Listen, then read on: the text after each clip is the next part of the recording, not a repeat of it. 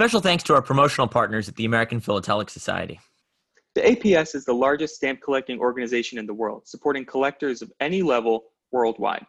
For more information about membership and APS services, visit stamps.org. Hi, I'm Charles Epting from HR Harmer in New York City. And I'm Michael Cortese of Noble Spirit in Pittsfield, New Hampshire. And this is Conversations with Philatelists. Charles, I'm super excited about our guest today. Today we're talking to Mark Swakala, the director of the Freaks and Errors documentary on stamps. We got a chance to see the documentary in MonacoPhil, in the 2017. Correct. Correct. That was, that was where it premiered, and how many Yeah. people had to have their movie premiere in Monaco of all places? That's a, Right? That's uh, you know a, a real feather in his cap, I think. Yeah, it was um it was an exciting experience and and just watching it premiere there with all the people who alongside people who were interviewed in the movie. That's the thing. And after you see it, then you go to a show, and it's like he's from the movie. He's from the movie. It, it's funny, you know, we're we're so invested in this hobby that we we recognize most, if not all, of the, uh, Yeah. players in the film. Yeah, yeah. It was, it was a lot of fun to watch, and it was a lot of fun to talk, listen to people that, that we've known for so long talk about their collections or talk about the hobby and, and what it means to them. And I know this really had a big impact on people. George Holschauer, who was in the documentary, you go to his office and there's a huge uh, movie Mhm. poster hanging on his window uh, to this day, as far Yeah. as I know, because he was so excited to take part in this. I think this was really um, sort of a galvanizing moment for a lot of collectors and dealers and other people, you know, somehow involved in the hobby. Yeah, yeah. Well, he was a, a massive part of the of the documentary. It was so fun to listen to him. When you have a personality like that, you have Yeah. to make him a big part of it. So I'm, I'm excited to talk to Mark. And and um, you know, Mark's uh, father is very well known in the hobby as well, one of the uh, leading auction agents. So it'll be fun to hear how Mark even came to you know uh, get involved in such a project, how he thought up a project on on stamps. It'll be um, again, I think, really fascinating to hear the backstory.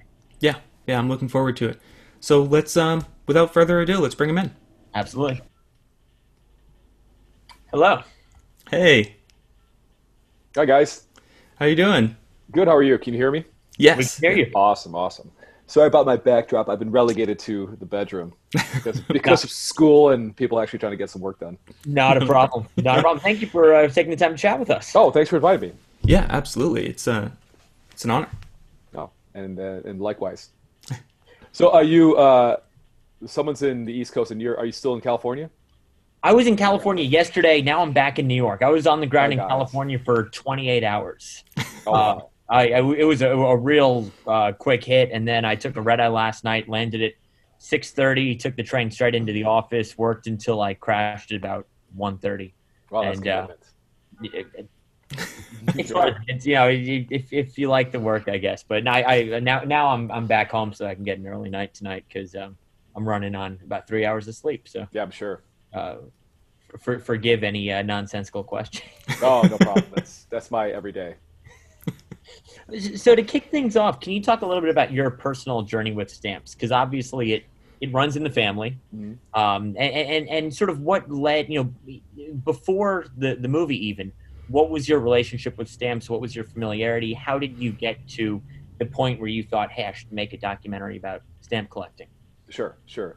Um, well, you know, both like as you said, my my family has been involved in stamps for actually this year. I think about about a hundred years because my grandfather started collecting. My grandfather was my grandfather was born in 1903, and he lived to be almost 100, and he started collecting early on, like right around in the 20s. 1920s, and he started collecting, and then he moved from collecting to do, a, do like he was a small time dealer in Chicago, mostly like you know pocket dealing, and he had a small shop in the the basement of his house, and from there, my father got interested in it because of my grandfather. Not so much because he wanted to, is because he had to. My father, my grandfather was one of those, you know, like everybody else who had one of those offices and and um, stores that you couldn't touch anything. Yet, he, and it was, it was a complete mess, but it was like an or, organized mess that he knew where everything was. And so my father would go and try to grab stamps and you know send mail. This is like in the 50s and 1940s and 50s. And so he said, you know what? If you're going to grab the stamps, you have to grab the right stamps. And so let me teach you which ones are right and which ones you don't want to touch. And so my father kind of fell in love with stamps as a collector early on when he was in you know a young kid, and then he saw the opportunity to become an auction agent kind of in the late 60s because there was a time when he was traveling as a chemical engineer, which was his J job. And he would travel, uh, he had a pretty amazing job. He traveled around the world and he sourced oils and uh, mostly oils, flavors, and fragrances for personal care products. So every soap, before they started making it synthetically, would have to get oils, for palm oils, and olive oils, and uh, coconut oils. So as he was traveling, he would go and meet all these dealers and collectors who were friends of my grandfather. Because my grandfather also was a prolific communicator. He wrote letters to everyone. He got, you know, he wanted to get mail. They traded stamps internationally, and so my father saw that there was a lot of people who were trying to do the auctions in New York who weren't able to fly in. So he would represent them. And it was like a little side gig for him. So he would go to a Siegel auction and he would get, you know, six months down the line, he would get a couple hundred bucks as an agent. But at the time, it was a lot of money. And it really helped out when having three kids and everything else. So he kind of built his business uh, through that. So I grew up with my grandfather and my father in the st- kind of the stamp business, but also around me because I'm a, probably quite a bit older than you guys. There were a lot of people in my generation who also collected as kids. So I didn't think anybody didn't collect, and that kind of Right. goes into doing a film about documentary because I always assumed it was just part of what everybody did. Like most people I know have a father or a grandparent. It's usually grandfather um, or uncle who collected. And so it wasn't until I was in my mid 20s that I realized that not everybody knew about what philately was and the difference between being a, a philatelist and being a stamp collector and what stamps are worth. And, and when I was talking to more and more people, which actually was, uh, I'm sure you guys feel the same way, it's a great icebreaker. And also, it's a great topic for somebody who's trying to ask somebody out. You know, like I remember being young and I would bring up stamp collecting, or say I would say you throw it out there like, "Oh, I can't I have to do an auction this week. I'm, I'm busy." And what's an auction? And that was, that led to me being able to impress people with my family's history, not mine, and it really kind of helped out. It either Um, works or backfires. Or backfires. Well, you know, it it's- one of two ways. And and Charles, with you just being on a flight, it I use it a lot on planes because it usually shuts people down. And like especially because on planes, I just like It's to better than read- putting headphones in. Ex- exactly. You know, I'd rather like I'd rather read or get some work done or sleep. I'm not. I don't really like to talk to the person next to me, so I'll usually say that, and hopefully it'll it'll shut them down. Um, and so you know, I was also so I wor- worked in advertising. So my my background was in visual arts, not so much film, but I also was um, dabbling in doing short films, and I'm I was doing short films, but also I really love documentaries. Like I can watch any doc anytime because I find people and things fascinating. And you know i realized i'd wanted i wanted to do a documentary and i actually didn't think about stamps at first. I pick i was picking a bunch of different other topics and somebody had mentioned to me you know why don't you do a documentary on stamp stamps? And the reason why i didn't think about it as much is because for me a documentary has a has a very definite beginning and either a definite ending or something that you could go on and try to like go past the documentarian's research and find out something for yourself. And usually it's something a little bit more stimulated. It could be a competition, it could be a death or a mystery. With stamps, there's really no ending. It just kind of continues. So the hardest part being I think a designer is that in my head before the film started, it was already finished. You know, I kind of had an idea of like I want this to end with some amazing thing to happen in the stamp world. But again, it was completely kind of a nebulous idea and I didn't really know how this was going to work out. So it wasn't until I started to think about all the different angles of stamp collectors that I decided to do the film because I didn't also want to do something with a Wikipedia page. I didn't Mm. want to do a history of stamps. I want to do something about the collectors because that really is what I remember the most of being a kid and having people from around the world being in contact with my family and coming coming into Chicago and showing up at the house and everybody and you know the the cast of characters and a lot of them are not with us anymore but there's a lot of people who are really fascinating and all a little bit wild so I knew once I realized that I was going to do about the people then it was really just about finding the right people and kind of crafting the story Yeah, so so having that connection already to the hobby, did you have an idea as to who you wanted to talk to in the beginning? I did. There was a few people, and what's also this is also not being a uh, any experience in. I, I was actually very lucky. I got to talk to a few people. Uh, one of them was Gordon Quinn from. I'm not sure you guys are familiar with Kartemquin Films. Um, they do some incredibly moving and socially relevant films. Um, Kartemquin was founded by three people. One of them, the Quinn part, is this documentarian named Gordon Quinn. He's in Chicago. and He actually he actually was a stamp collector also. And so him and I sat down. He gave me really he he really gave me a great lesson on what to do and what not to do. And also to when you're talking to people, realize you're going to talk to a hundred people, and out of those hundred, you might pick four or five. So I knew the people I wanted to talk to. A lot of them were a lot older, so I made sure I did kind of a hierarchy of people who were in their 80s and 90s, because I wanted to talk to them before something happened. But a few of them, like Clyde Jennings, I don't know if you're familiar with Clyde. He was, a, Mhm. um, you know, he he was phenomenal. I talked to him right before he passed away. He didn't make it into the film because I just didn't have enough of him to make it a full story. But I was looking for people who had the uh, char- had charisma and had an interesting the way they got into st- uh, stamp collecting, but also had an impact on stamp collecting throughout their whole lives. So I really was looking for looking for that because there's a lot of people out there who just collected because it's something to do. And I talked to easily two dozen people, and you know, tra- and then also that's the thing: you travel, and you film, you, there's a big expense. There's a bunch of people I have that are were, were great interviews, but all they were, you know, they were they're collecting because it was something to do, and I didn't want that. I wanted people who are collecting for a reason. Yeah, you really tailored the the number of people that you had to tell the story that you wanted to tell, which is Right. the the passion behind the mm-hmm. the hobby and everything like that. So, it, oh, go ahead. Oh, I was going to say, and so that with that being said, um, also in my in the narrative, I had an idea about what I wanted to show in the beginning. The film's beginning, I'm not kidding, with uh, Neil Steinberg has been the same. It's never changed. The film has gone through maybe 30 different cuts. You know, I had traditional people finishing each other's stories. You know, like a traditional doc style.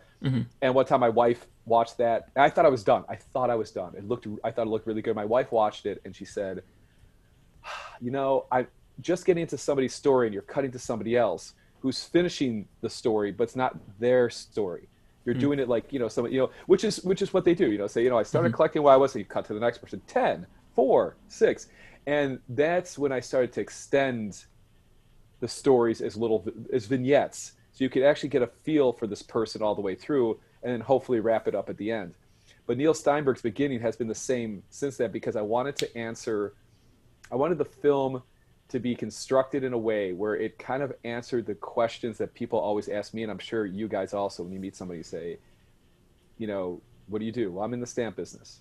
There's a stamp business? Yes, it is. It's a billion dollar year. People still collect. It's like you, you're saying that I can't believe that. I don't know. I mean, I thought it was dead. So answering those questions first to get people to feel comfortable, like, oh, that's what I thought, and then ending the film in a way it's when they realize, oh, it, it's still thriving and it's still exciting, it's still relevant, probably more now than than today. You know, more, actually, Yeah. when I finished it, I really felt the social aspect of it, which I pushed a little bit, was much more important now than it ever was. It, how long did it take you to to film from the first time you turned on the camera to the final cut? It took you qu- quite some time, right? A long time. I the first interview I did was in 2005. Mm-hmm. And so I Mm-hmm. Know, right? Yeah. And so actually, if you look at that, that footage is all on tape. I mean, that's Mm-hmm. that's how it looks. It looks different because what I started from 2000, 2005. I started filming haphazardly, just as I said, to get people on. I got I got Cheryl Ganz, who uh, she was phenomenal. All five times I interviewed her. Oh, And wow. Clark Jennings and um, oh man, I'm trying to think of all the people that I got in the beginning. I got a bunch of people locally in Chicago. I got Sonny Hagendorf. I got a lot of people in the beginning, and then then it was kind of like a. Then I couldn't figure. Then I realized I needed money, and then my daughter was born, and then I kind of put on the side, and then my son was born, and so really from 2006 to 2008 to nine, it was kind of dead, and it was actually kind of. The, you know they always say do what you think about every day. It honestly ate every day I thought about it, and it really it, like kill it was killing me as time mm-hmm. went by. And then in 2009, I quit my job right during the recession, which is always a good idea, right? and uh, and I started a production company because I was doing more commercial work as an in advertising, directing commercials, and I thought, you know what, this is a good time to start something of my own, and then I'll have what I need to finish the film. So once that got off the ground in 2010, I really started filming in late 2011, 2012. And so it was about five years from then till when I finished the film. And there was some start stop, obviously, with, you know, where I would do it in between. I also didn't want to um, two things I didn't want to do. I self financed 75% of it. And the film cost just under $100,000, which seems absurd, and it kind of is. But I feel like I don't have a hobby, so that was kind of my hobby. um, and also, I was trying to do it without borrowing money or or you know putting myself in credit card debt. So I did it. Mm. I would get some extra money from a job, and I would put put it towards the film. So it took a little bit longer for that reason too you obviously were looking for things that would contribute to the narrative and you, you were looking for you know sound bites and stories that that worked but as you said i'm sure you've got countless hours of footage that didn't fit into mm-hmm. the documentary did you look at yourself you know because when i hear that and i think about you know the, the people we may have lost since you recorded them you're almost in a way a, a historian and a field like a, an alan lomax of the stamp sure. world i would say. Do you look at yourself like that at all? And do you think that you know some of the footage that maybe wasn't used and the stories that didn't make the final cut could have life down the down the road when you know we're, we're remembering these people who you had the unique opportunity to talk to? Do you think that a lot of the footage that maybe didn't make the documentary will um, you know find a purpose someday? Um, well to answer your first part of your question i kind of consider myself a hack i mean i am the epitome of imposter syndrome because a lot of people i I tend to get involved in things I probably don't have a lot of experience in, but I also have a lot of enthusiasm. And for me, starting the, I mean, I talked to a lot of film. I have a filmmaker friend who did. I don't know if you're familiar with the Somm uh, series of wine documentaries. Um, so Jason Wise is a, is a friend of mine, and he, you know, he's been he grew up in film. He still shoots 35 millimeter, and the whole time he was just like ripping on me about. He's like, "You're ne- you don't know what you're getting into," and I was like, "Yeah, but I think I can do this. You know, I think if you can." if you can tell a story, if you can write a paper, an article, you can you can do it. You can do a film. And so, um, yeah. So I don't consider myself a historian per se. I just am really interested in what people have to say, and I think that people fascinate me more than anything else. I feel, feel like people are predictably unpredictable, and if you spend as, enough time with them, you will see the true person, right? I mean, a lot of people I talked to, I would I'd have to go back because they were kind of on edge or they weren't felt comfortable. And then within you know a couple times I would interview people, they would let me into their. I mean, they would tell me things I just wouldn't, wouldn't even put on the film because it just seemed unnecessary. And I didn't really have a. I didn't. I didn't want this to be an expose. A lot of you know a lot of people thought I was going to make fun of people, and I said no. I'm I'm not editing this to make anybody look stupid or look you know look like complete losers. I wanted to show people what how their passion how their passion affected their lives. Um, so when it comes down to the the other footage, I have thought about going through. I mean, I actually have it all on a huge drive. I mean, it's, I have a huge drive, and it's all stored away and backed up. What I would be interested, actually, one of the person people have been, been bothering me, and he actually stopped was Alex Haimann. Because Alex, I interviewed in 2006. Oh wow! And I interviewed him again in 2012, and then I saw him probably about a year ago, and he hasn't changed. And actually, more fascinating is maybe a doc about Alex Haimann if he's actually human because he hasn't he doesn't look any different.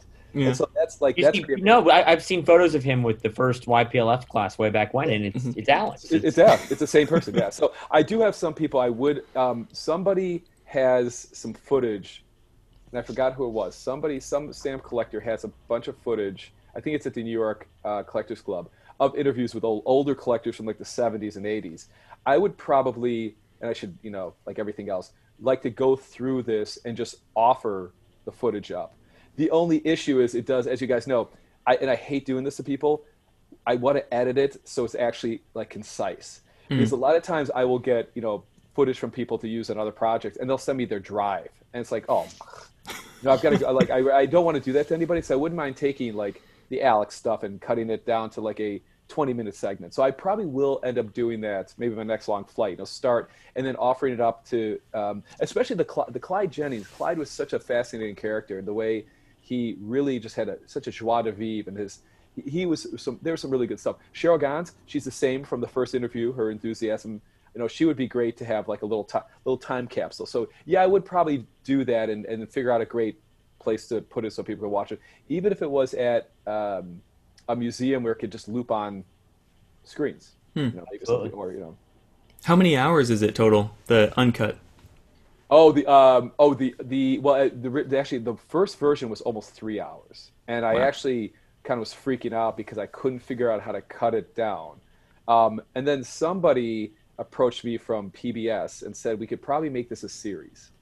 And I Huh. thought, great, that's a really good idea. And then it just took forever to get that going. They wanted to be really educational, and the constraints were a little bit too much. So I brought it. I actually started to narrow it down while we were t- at the talks, and got it down to the hour and a half I have. But I've got probably, I've got probably a hundred hours of footage total, maybe. Wow. Yeah. That's That's crazy. lot. It is crazy. yeah, it's there's a lot of people. I interviewed over. I mean, I interviewed probably 30, 30 people from 2012 on, and I've got probably another ten before that. What was the screening in Monaco like? What was the reception like for you? Uh, you know, when this finally saw the light of day. What, yeah, you know, what, how did collectors react? What was the, the the feedback you got? Well, I had a. I can't watch. I couldn't. I would, didn't want to be in the same room. Like I can't watch my. It's like I can't watch myself on the on the Zoom screen.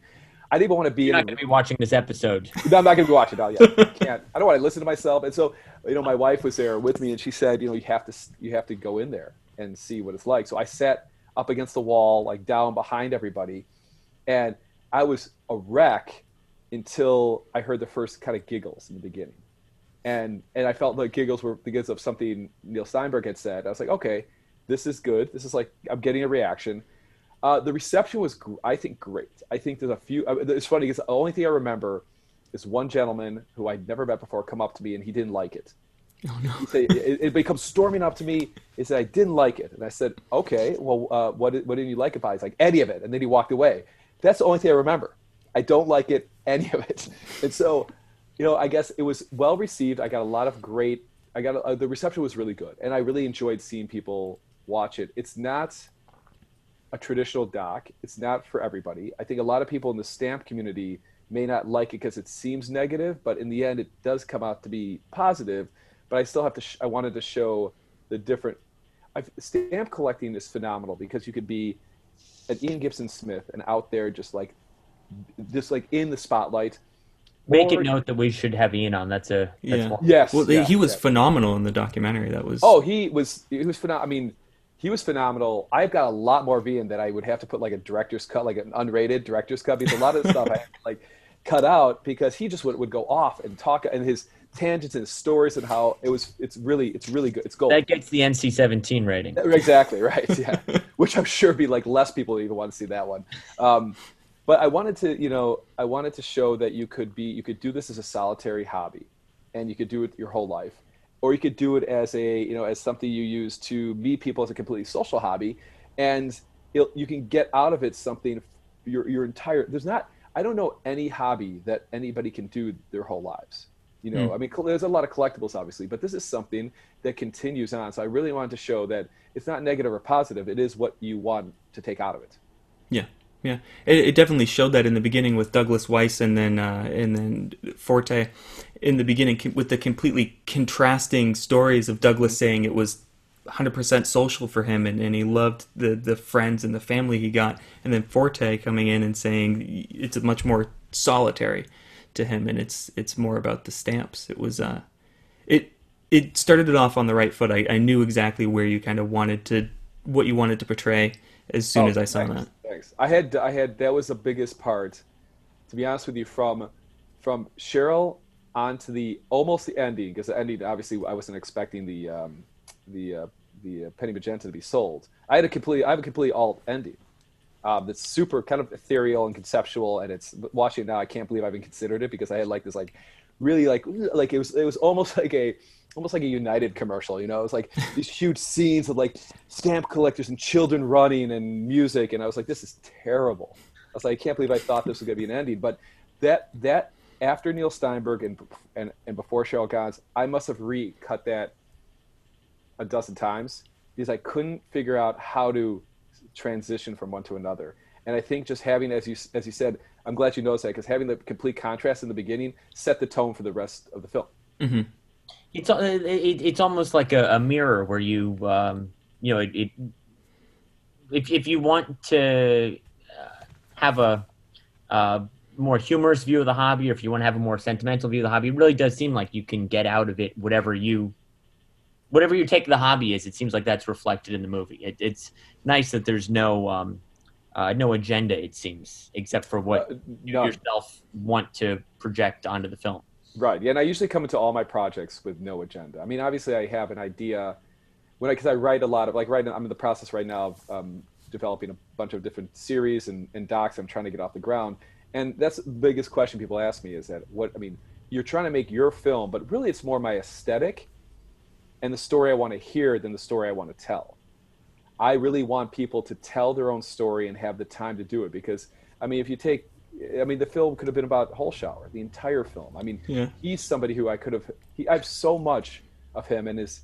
I mean, you've been to his office. He still has the the poster hanging. I mentioned Yeah. that in the introduction. He still Yeah. has your poster uh, hanging on his window, but his, his office is um, there's there's no words to describe it. Yeah, and it's got it's, it does have matches everywhere.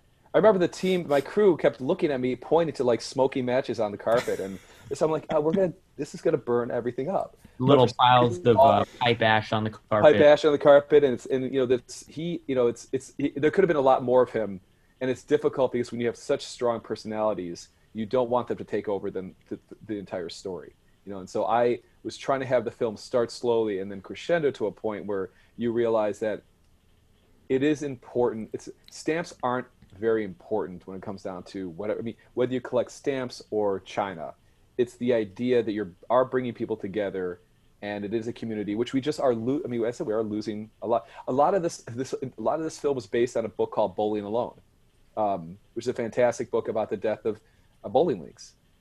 And so when I read Bowling Alone back in two, I think it was in the early, I thought, you know, this is, I get it. Like we're, there's no, I mean, nobody's, nobody's, all, men's clubs, I mean, for lack of a better term, don't really exist.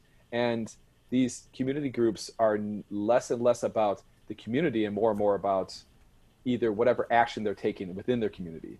And people just don't get together as groups anymore. So I really wanted to show that this is still a, a cumulatively um, group hobby that can also be wildly rewarding on its own. Yeah, I think that definitely showed through, and I I liked how you compared and contrasted the collectors with the Holschauer, the the dealer aspect. You know, it, it was nice to see both both sides represented there and kind of get a, a look into how the people who sell stamps operate and how they have to understand not only the stamps but the people who collect stamps.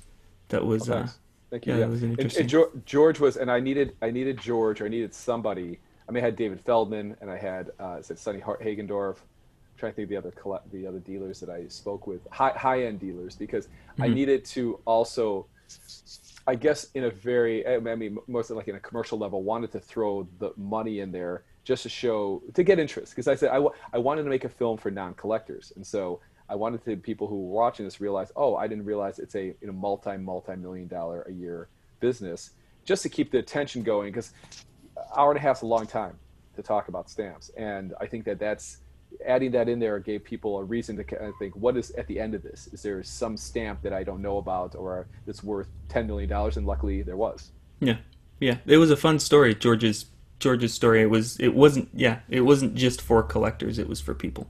Right. So, was there a interview story that didn't make it into the cut that you that you were really struggling to try and fit it in there? Something that you found most interesting that didn't quite. Yes, there was a few. There's a few people that I. Steven Heller, who used to be the graph, the design critic of the New York Times. He also is now. Um, I believe his job is a he's a he's a professor at it's a Tisch, might be Tisch School of the Arts in New York. Um, he had a really excellent kind of like looking at the aesthetic of stamps themselves. He was he was a, the nice thing about it is that he was a collector as a kid, but then now his job was is as designer. He wrote a book about stamps and he wrote about the way art and stamps go together, and it was it's fascinating talking about how the idea that you can really tell what's going on in the country by their stamps and also seeing the, re, the how art has reflected itself into stamps even though people don't consider stamps as little works of art. There's a big there's a big chunk of the film was going to be about stamp stamps as art. Hmm. And it just it would be it would have been out of left field. I had it in there for a long time and it was like people were talking about it. I had Steven Heller and i had this um uh, this other uh, I forgot his name now. Uh, this this kid in Boston who writes these who has his own publishing house. Uh, he had he was talking about stamps. So I had a lot of people who were talking about stamp artists and the artist stamp movement even. So I had a couple people in there who I think as a grouping made a really good 15 minutes of stamp art, but it just it just seemed out of seemed weird. And then I broke it up and tried to like pepper it in.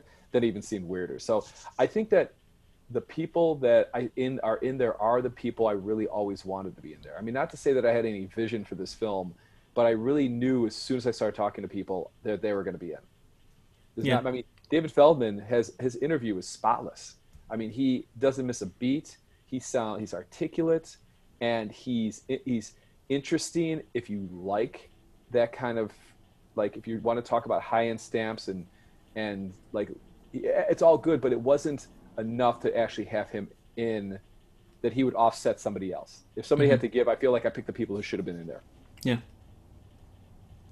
So what's next? What you know? Uh, obviously, you've got life outside of the uh, the stamp world, but but do you plan on? Uh, again, it, it, really does, and and you know, having known your father for a long time, it really does seem like it's in the blood. Oh, he. Oh, that, this, sorry, I'm going to interrupt you. He should have been in the film. I actually, him and I get into a huge, and I'm sure you, Michael, you work with your father, right? hmm hmm Uh, he was the the. You know, my father. He was the one of the worst interviews I had. He was like, it was. I felt like I was 16. Like he was just. He wasn't him. It wasn't strange. himself. He's such a great storyteller. Oh, he, he but he wasn't on camera, and that was one thing I realized because I that's why I do stuff behind camera because I don't ever want to be in front of it. In front of the camera, he just wasn't. He didn't let himself go until, and he's got amazing stories. And so I've got some interviews with him, and they just don't add anything. I'm a little. I regret that they're not in there because it would be nice to have. A, you know, he's eighty thousand years old now, so it's like you know he's still doing he's still doing well. But I mean, I would love to him him to been on there, but yeah, he wasn't really one that fit in anywhere. And also, he didn't want to talk about the business aspect of it because he didn't want to. He wanted to kind of keep the privacy between the business, the people that he dealt with, and Right. You know, I, I just he didn't just didn't want it on camera. So he's one person I wish was in there, but at least I have the footage. Yeah. I'm gonna throw back his face every time I see him. Do, do you see yourself uh, remaining involved in the hobby? Now, again, now that the documentary is over, I think it would be easy to sort of put that chapter of your life behind you. But what do you see your involvement in philately as going forward? How, how do you fit into the puzzle now that um now that the, the documentary is done? You know, I think that without, you know, first of all, trying to promote it's one big thing because when you, this is a, another lesson I realized, even though I got distribution, they really put the onus on the filmmaker to, you know, this is a, there was a hard lesson learned because they picked up the film. They, I didn't get paid for it. You get, obviously you get, a, but the interesting thing about this distribution, which was totally new for me, but I was, once again, I was told by a few people I knew who've got films dis- distributed is that the, you know, I need to promote the film as much as possible and get out to as many outlets because I want people to see it. Um, and now that it's available internationally, trying to get people to watch it internationally is is great.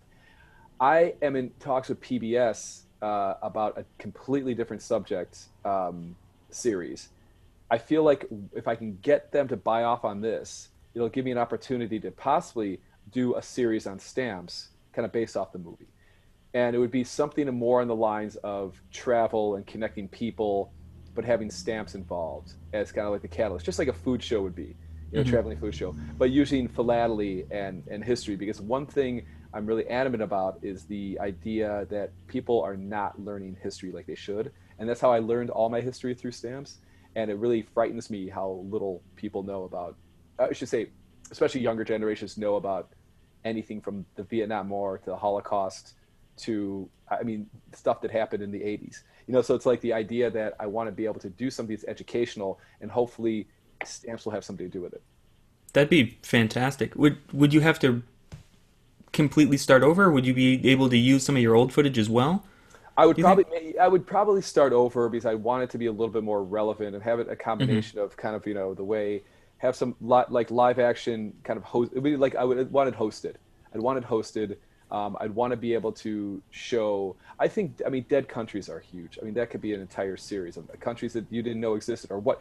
I don't think pe- many people realize modern day Germany was not modern day Germany up until 120 years ago. I mean nobody knew. No one knows about Italian states and German states and also no one knows where Sarawak is if you ask them. But like that, I think is would have to be.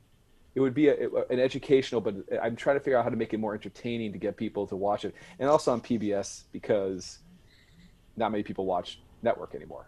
So you have to figure that out. It could out. almost be like a, an Anthony Bourdain does uh, postage stamps. Yeah. no, exactly. And I really, that's why I thought like something that's going to be very, very true to what it is and not, and, and something that, but you actually will show because stamps, as I said, I do think that like Doug Weiss really hit this and the community is so huge, even more than ever. And now that we're not hanging out with anybody, it's going to be even more huge once this all passes.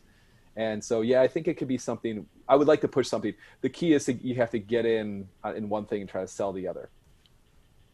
Yeah, but you'd know that the best. I mean, Yeah, I, yeah, it's, it's, it's like new. It's like a, uh learning experience. I mean, everybody I talk to, I, I listen to a lot of pod, podcasts with directors. I mean, Martin Scorsese says the same thing. He's like, he fights for movie for money for every movie he makes. Now he does, wow. and it's it's crazy because nobody wants to buy off because nobody really knows where it's going to go. So really getting into the right people is huge. Well, it's great that you've still got the passion behind stamps. It wasn't just this is the documentary. Okay, Not on one. to the next thing. Oh, right, It's- right, yeah.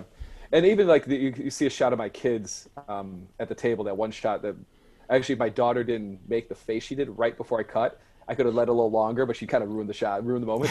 but um, even my kids, when they grab their stamp, I mean, they're, they haven't done it in a little while, but they're 14 and 12. But they'll sit there with this stuff, and they'll just look. They'll trade, Mm-hmm. you know, and they'll they'll look at stuff that's like it is not worth anything, and they're really excited about it. So there is still, especially for kids, um, the passion, but really getting adults, and I'm talking especially with you know my sister-in-law is a little bit younger than me, and she's like quintessential hipster, and she her and her friends have knitting parties, like they get together and they sew, like all this, a lot of this could be very retro, and I think it could be appealing to a, a younger demographic. Mm-hmm. Mm-hmm. Do you have a collection yourself? I, I do. I kind of inherited a few, you know, for my grandfather left me his collection, and it's more. It actually, it looks more like behind your Michael behind your desk.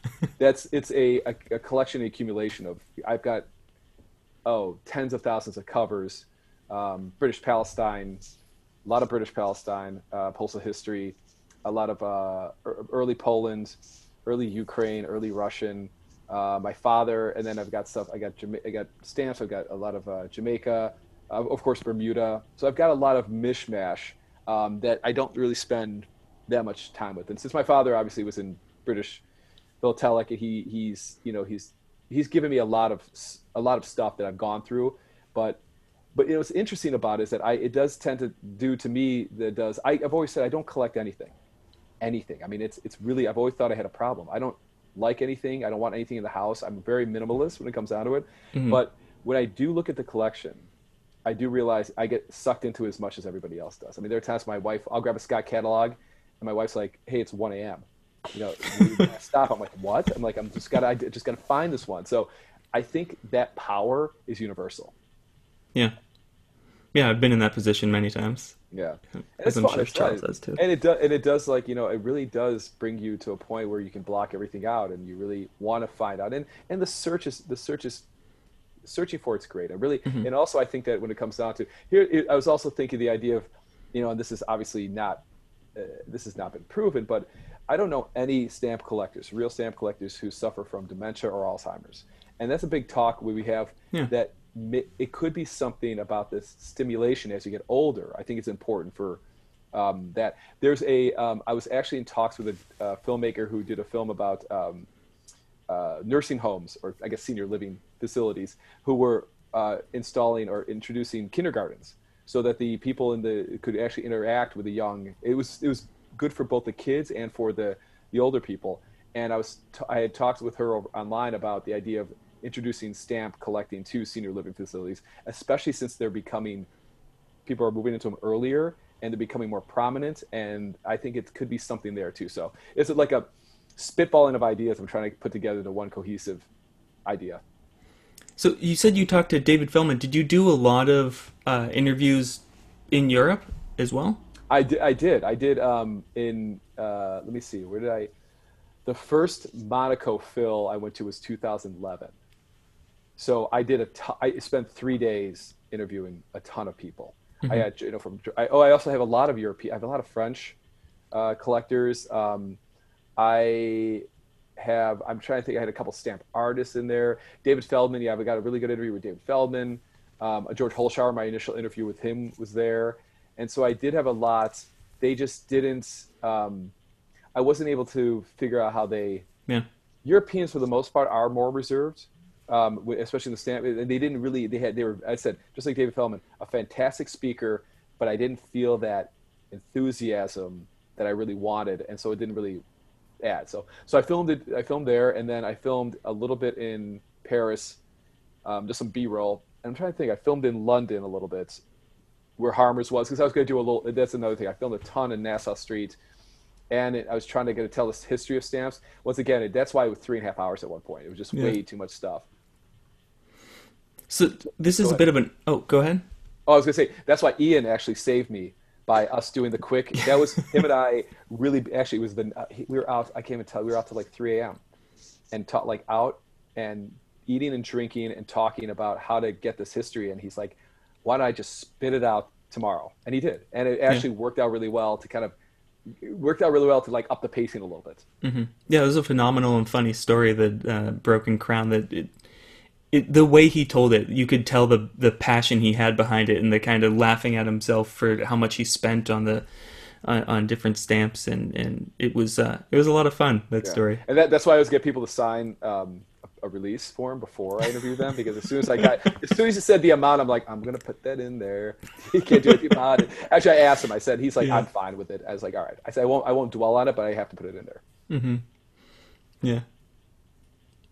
Oh, Michael, I'm sorry, you got to have a question before I cut you off. Yeah, th- so it, it was a bit of a weird question. Interviewing American collectors, American dealers, and, and European collectors, European dealers, did you find their stories differed in a way? Did that, that they collected differently, or that their passion behind it was from different origins?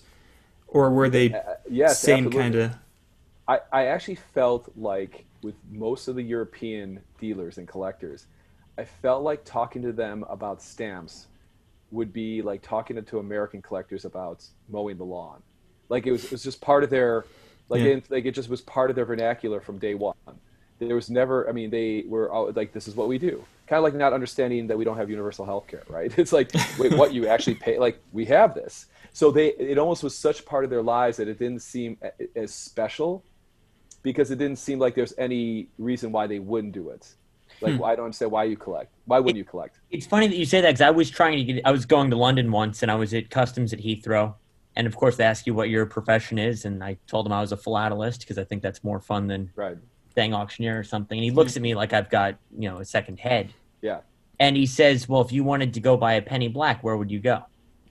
Right? And I said, uh, "Stanley Gibbons on the Strand." Hmm And he said, "All right, you're good to go." To him, that was Yeah. not a stamp collector, but he knows Stanley Gibbons. E- Exactly. Yeah. That's, that's it, exa- it- it would have been weird for me to have not answered that properly in his mind. right and i could see being so shocked not remembering what to say like i because yeah no exactly like very few people who are not older i mean if i talk there's most of the time anybody i'm 49 and so i feel like anybody from 60 on up will know about stamps but usually nobody else does you know No. and so um, yeah so it is so they usually they seem like it more it seemed more run of the mill for them so i didn't i didn't find it was that special I see. I, I should say that David Feldman's story. He's he's he's got that Irish storytelling effect, right? So his voice sounds great. He he's got just like he knows where hit like the intonation is perfect. So his story was really good as a one-off, but it didn't really go. It didn't fit within like the constraints of or the parameters of what I was trying to do. Yeah, yeah. That's a fascinating difference. Charles? Yeah. Sorry. So for people, I was going to say, we've been talking about this thing for 45 minutes. For people who want to see it, who haven't, I'm sure a lot of people are, you know, they, they Sure. talk. A lot they- of people, yeah. But, but you know, for, for the people who, who now want to seek it out, what are the options for viewing? Where can they go find this? You you can get it on uh, Amazon Prime is probably the, the best way, or iTunes. Uh, you can get it on. You can go to um, freaksanderrorsfilms.com or freaksanderrors.com. I think they all go to the same place, and they'll all be all the viewing options. So Google Play has it, Amazon uh, Prime, uh, YouTube. It's on YouTube Movies. It's on iTunes, and there's a bunch of other places you can watch it. But any of those would be the best way to the best way to do it. Yeah, that's that's great. Yeah, I, I got to. I think I've seen it twice now. Once in Monaco, and then when we came back from Monaco, we we sat all our employees down. We bought it on iTunes and we showed it to all our employees. Oh, you guys, yeah, you guys. I want to thank you guys. Have been a great support. You and your father. I mean, everybody Oh, has thanks. been. Um, but it is nice because it is tough because the amount of it's a like I, I got a the the deal I got from Gravitas Ventures was 15 years, which seemed absurd until I realized it takes that long to just pay for the marketing and what it costs to actually put this stuff on. But getting it out there, I felt like getting it out there globally would give you know, especially now, give more an awareness to stamp. I never wanted this to be a commercial for stamp collecting, but what I wanted people to do is make their own decision. So if you saw that and you thought it was interesting, that you might even look into it, and even if it was like 10% of the people out there who saw it, it might help boost an awareness for stamp collecting that most people don't know, you know, exists. Eh, That the, the hobby still exists and it's thriving. Yeah, well, you hit fascinating stories, and I think anybody who watches it is definitely going to be bit by the collecting bug in, in one way or another. Yeah, and then and, and the idea that you can collect, it can be an addition, an add-on to anything else you collect. I mean, ephemera is a fantastic way. If you, as, as Ian was saying, if you collect China, you can find China on stamps. And so I think it's a good. I think it's great for for kids to help them learn. I think it's great for adults to help to keep their mind occupied and also to learn things. And um, I think as a as a community builder, it's great. Yeah, yeah, completely agree. Well, Mark, it, I, I thank you so much for Oh, joining thank you, us. thank you guys. I really appreciate it. Yeah, it was a it was a pleasure. Absolutely. great job with the podcast. Yeah, thanks. And, and, and as as uh, you know, ho- hopefully things progress. We'd love to uh, hear more about future endeavors. We'd love to um, be kept in the loop about you know what else um, uh, you know wh- whatever else we can do to help um, to help make Mhm. these plans come true. Just just let us know. We we'd love to um, to remain involved. Oh, I appreciate that. Yeah, we'll definitely let you guys know. And if there's any more, I've been like, obviously, there's no screenings um, going on, but as you know, Scott English and I talk a lot about trying to figure out how to bring it in. The screenings are great, um, but also I like to get people to actually rent it. So it's you know, so I'm trying to figure out how to like. But now everybody's got to everybody's got to rent it. So yeah, I'll let you guys know. And um, if you're you know. And if you're if anything comes up and it's something we don't have to talk for an hour, but if something comes up and you want to get back on, we can definitely do it. Let's do it. Fantastic. Yeah, thank you so much. Thank you guys. Good talking to you. Take care. Talk to you soon. Bye. that was a lot of fun. I enjoyed the film so much in Monaco, and to to get a chance to actually talk to Mark about it, and uh, um, you know, sort of, um, it, it's like a behind the scenes documentary. That's like a, Yeah. a bonus feature on the DVD. I feel. Yeah, uh, we don't get we don't get many of those interviews with the the director of a um, stamp documentary. I No, think we, there's just one you can do. I was gonna say it's really without uh, analog, with, without comparison. Yeah. Um, th- this is it's amazing that there haven't been more people trying to do what he did, but I'm glad it was Mhm. him. I'm glad it's somebody with such a long history in the hobby. Um, you know, fam- family's long history in the hobby, and uh, I just thought that was great. It, it, that was a, a really fun chat, and I can't wait to see where he goes from here. Yeah, I'm interested about the um, traveling. Do you The think you could be the Anthony Bourdain of the philatelic world? Is that were, were you angling for a role in the show? Oh no, And, like- definitely, definitely not. I can't. I get jet lagged too easily. you could be sort of like the, the bad boy of the stamp world, like like, like Bourdain was. Yeah. Um, I don't know. I, I didn't want to ask him who would because he said it needed a narrator or um, Yeah, next time we talk to him, let's ask him who he would cast. who he would cast. That was a that'd be an interesting one. I'm sure it's probably someone he's interviewed. Uh, Alex maybe. all right. Yeah, Alex would be Wouldn't have good to worry about him aging from season to That's, season. that's true. that's true. yeah, yeah, that'd be good. Well, that, that Um, was that was great chat for people listening to this. Uh, you can also find us on, depending on where you're listening to us, on uh, YouTube, Google Podcasts, Spotify, Apple Podcasts, uh, Everywhere, Podbean, everywhere. Exactly. everywhere. We're- Let's we're just like, say everywhere from now on. like the documentary. yeah, we're actually gonna we're going to link to the documentary in the description. He said the things, but we're gonna make them a lot easier for everyone. Possible. Yeah. It's, it's worth seeing. It's It is. It's absolutely worth worth your time. Yeah. Um, I definitely recommend it. I've seen it twice now. It, it, I- I'm gonna go watch it again. I, that that put me in the mood to uh, go fire it up tonight while I cook dinner. So Yeah. uh, so that, that that was a, a really fun chat, and uh, and I looking forward to the next one. Yeah, yeah, definitely. I, I think we're talking next week. We're talking to James Gavin of the Digital Philatelist. He's really supporting the the online community for for stamps and creating a website where it's almost a one stop shop for anyone who wants to find anything philatelic online I think it's fun how diverse these interviews are. How we it's almost like getting whiplash from one week to the next. we talk, we go from documentarian to Eric Jackson to Yeah. Graham Beck to Dana Geyer to Scott English. It's fun. Um, that really no two weeks back. Look, I think people probably think that stamp collecting is a, a narrow, finite hobby. hmm And I think these interviews just show how many, you know, whether it's talking to David Ball about astrophilately, Yeah. or talking to Michael Hines about pre-cancels. Yeah. Um, it's fun to be able to take again what seems like a limited hobby to an outsider, so many different places. I think that's it's been it, it reminds me um, just how vast and um, impressive this hobby is that we can cover so much ground without ever leaving the philatelic world. Yeah, the reach it has, it, it definitely connects a lot more people than you'd assume. Uh, and it sounds like a lot of people in Europe as well. Well, we, we will start having more after Sebastian. We'll start having more uh, European guests on as well. Yeah, wait, uh, there's we're never going to run out of people to, to No, talk and- to. and- and- uh, I don't know why I hadn't thought of having uh, Ian Gibson Smith on. yeah. Um, we may have to check the um, uh, this episode contains adult content box, explicit content box. After talking to Ian, yeah. uh, if we if we edit that stuff out, we may have the shortest episode of the podcast. but uh, no, I was going to say there's just so many ways we can branch out. I'm really looking forward to future episodes. Yeah. And uh, this conversation was a lot of fun as always. Yep, absolutely. I will uh, see you next time. Talk real soon. Yep. Bye.